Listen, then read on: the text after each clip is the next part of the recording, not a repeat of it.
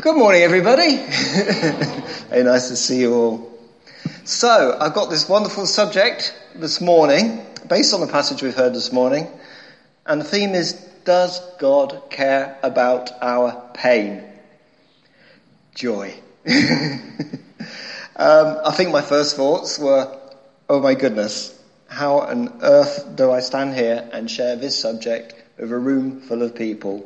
Not least because just judging by the law of averages, there are going to be people here right now uh, who are, are hurting, who are going through problems, and are going to be in a lonely and barren place.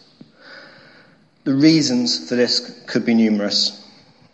The issues could be work, too much, none at all. Possibly you feel trapped in a job that you hate.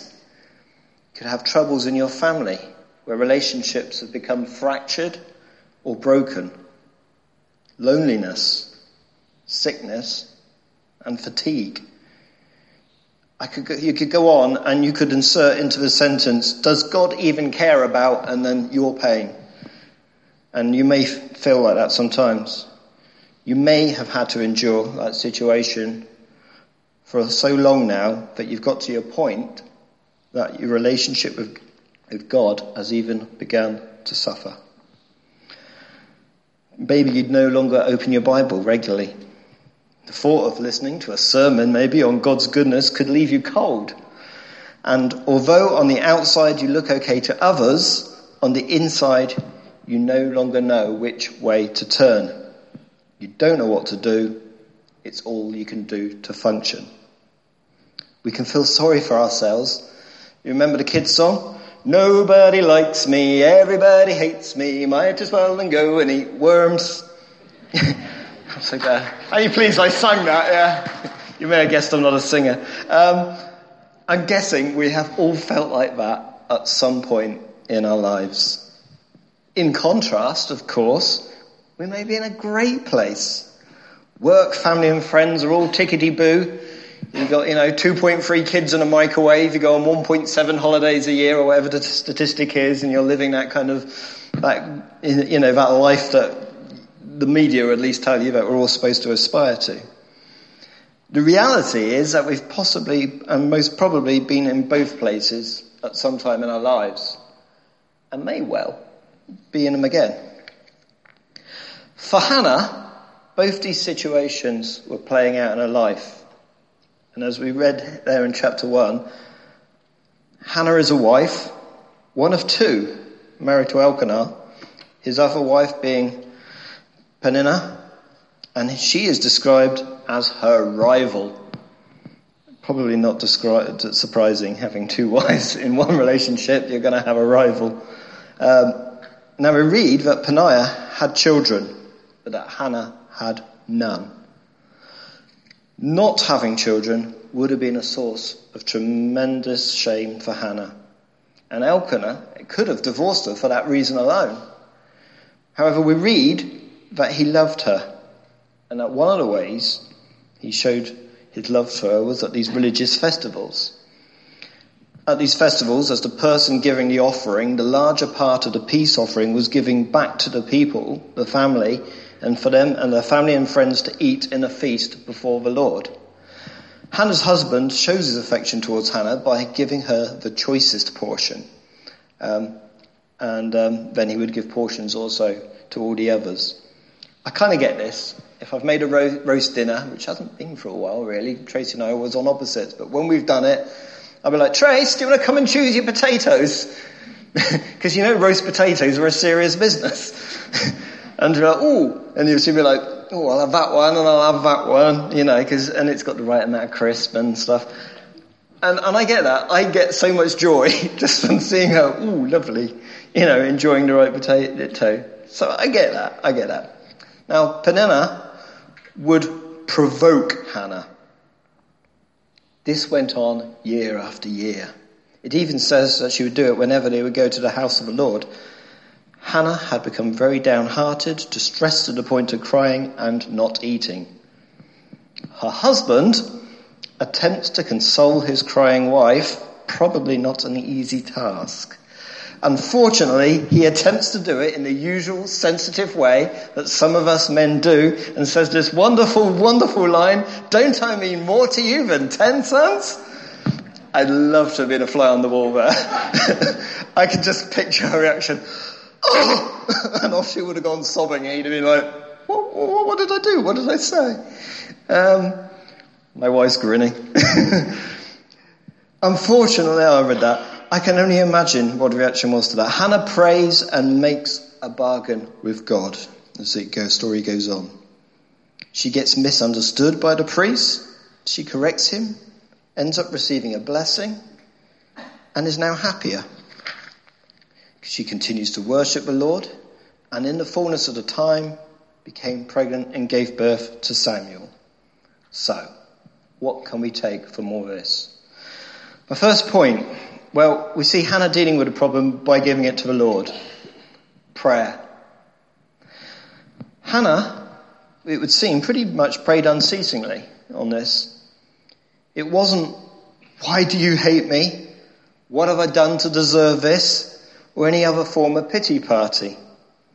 She asked God to remember her. Not that God had forgotten to her or overlooks us either, but it was just a figure of speech. Do it for me. It's curious that she makes this prayer a bargain. If you, then I will. Now, I don't want to make a doctrine out of this, but it's worth a mention. Be very careful what you bargain with God.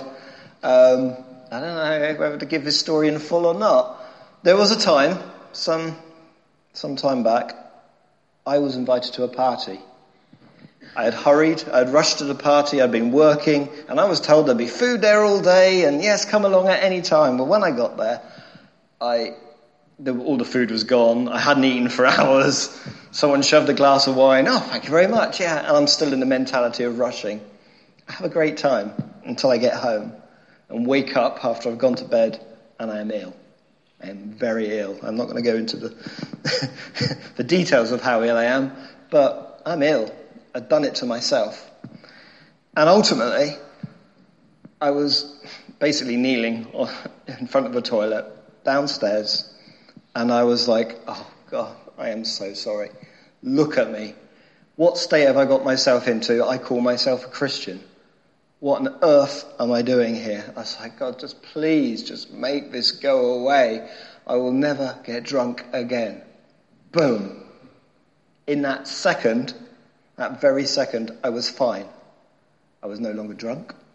I was no longer sick. Both ends had recovered. We'll leave it at that. Um, um, I was just like, I had to check myself. I was like, stood up. I'm well. And then I remembered I made a bargain there. I'd thrown that bargain out to God. He'd chosen to take me up on it, and that required a response from me. Which is why now you, see me out, I'm generally drinking, I know, uh, Beck's Blue or something. um, because I had to. I, I, had to respond. It's not that I'm alcohol free, but I am very careful. You know, two drinks maximum over several hours because the promise was I wouldn't get drunk. Um, so be careful what you say, even in passing. He may just take you up on it. A bit of an aside, but there we go.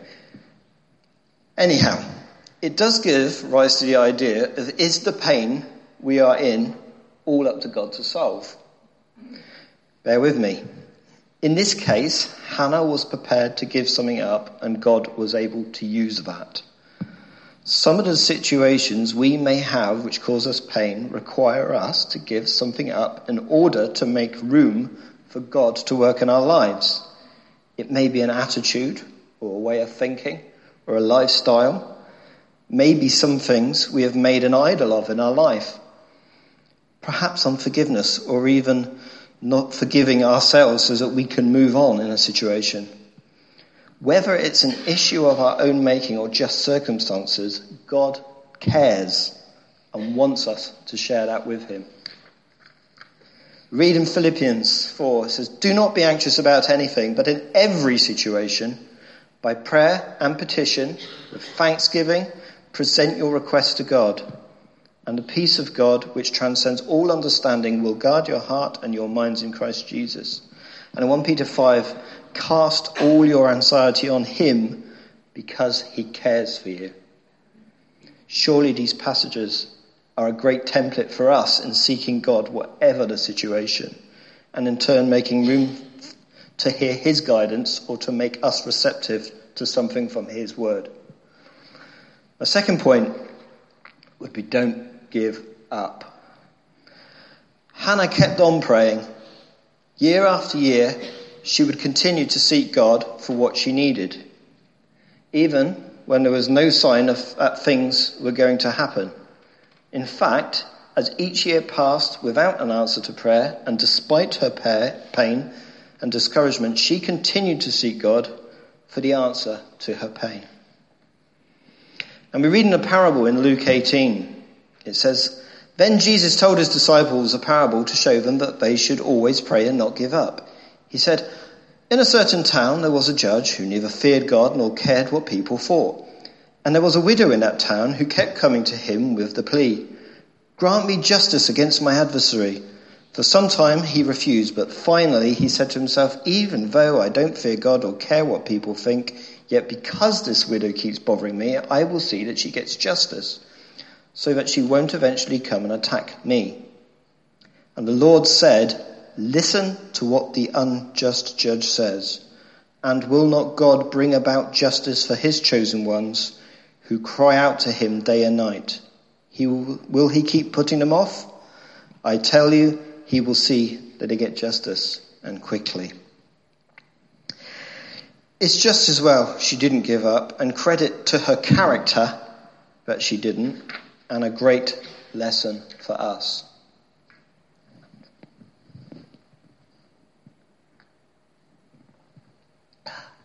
Thank you.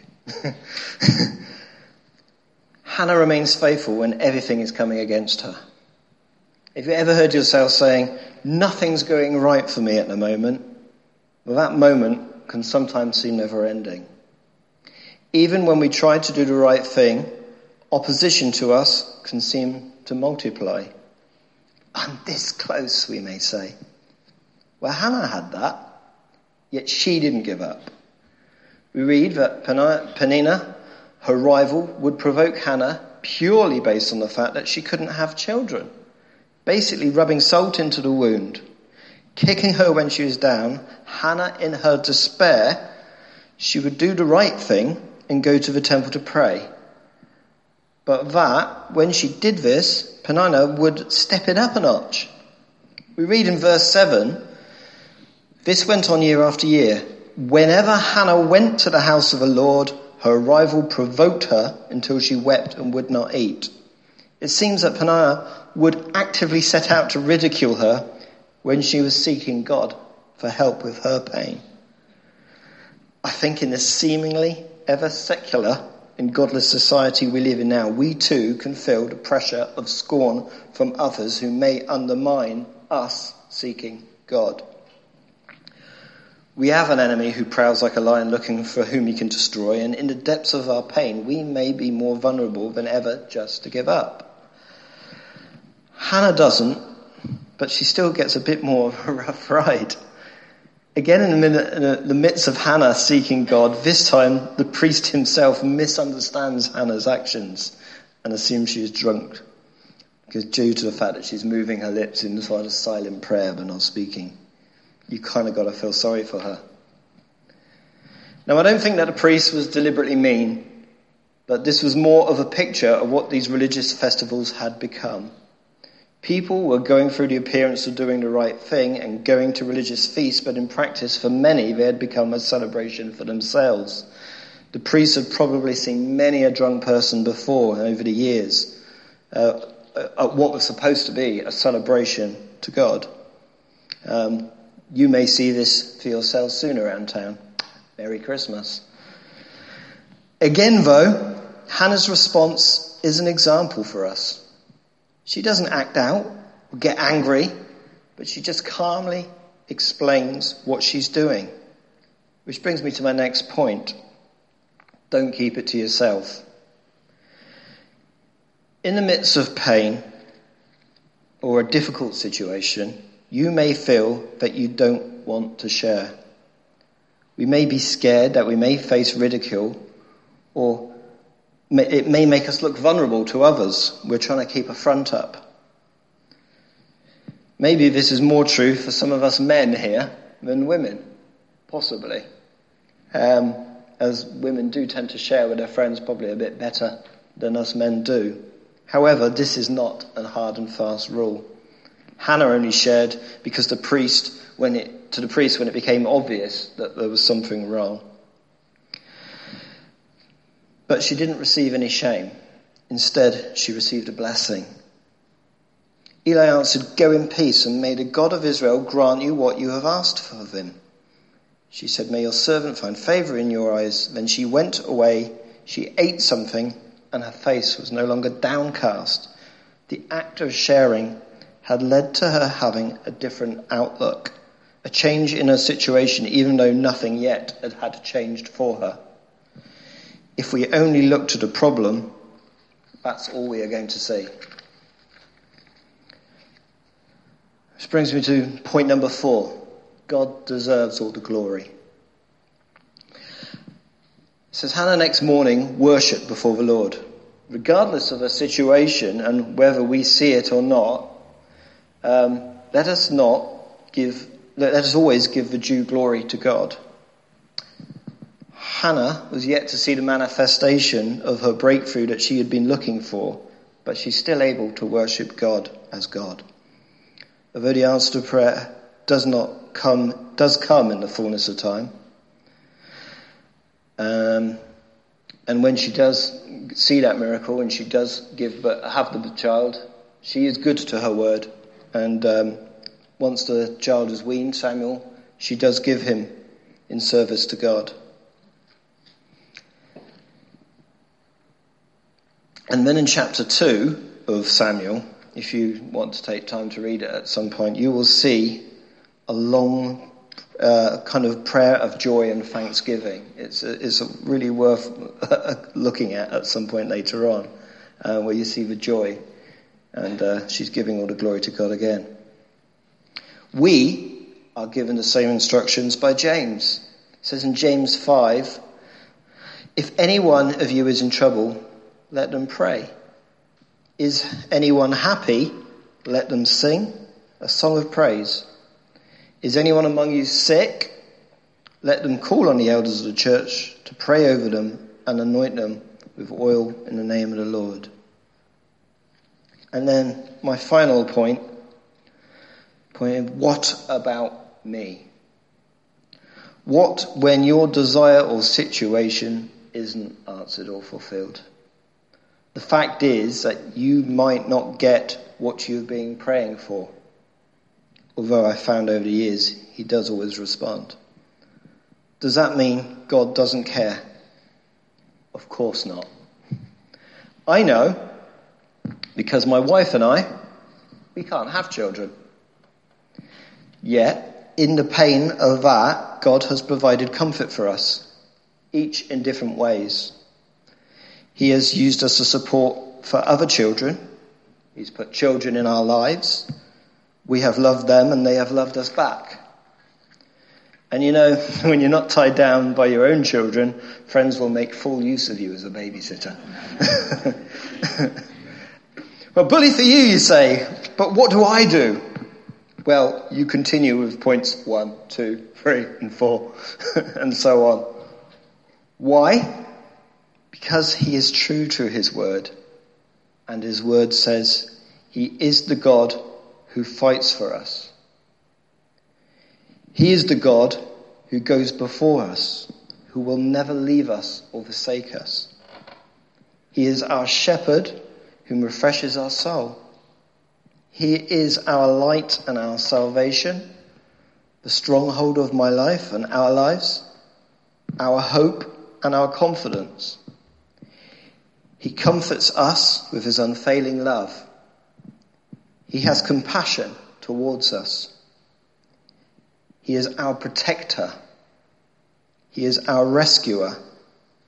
He gives us peace. He is our Father and He is love. And Matthew 5, and because he comforts those who mourn. I could go on listing the characteristics and attributes of God. It would probably take me another 15, 20 minutes of just going on like that, like that. The Bible is a love letter to us. He clearly cares. So I'm just going to end with 2 Corinthians chapter 1 verses 3 to 4. And it says, Praise be to the God and Father of our Lord Jesus Christ, the Father of compassion and the God of all comfort, who comforts us in all our troubles, so that we can comfort those in any trouble with the comfort we ourselves receive from God. Then we will see God's caring in action from Him and through us. Okay.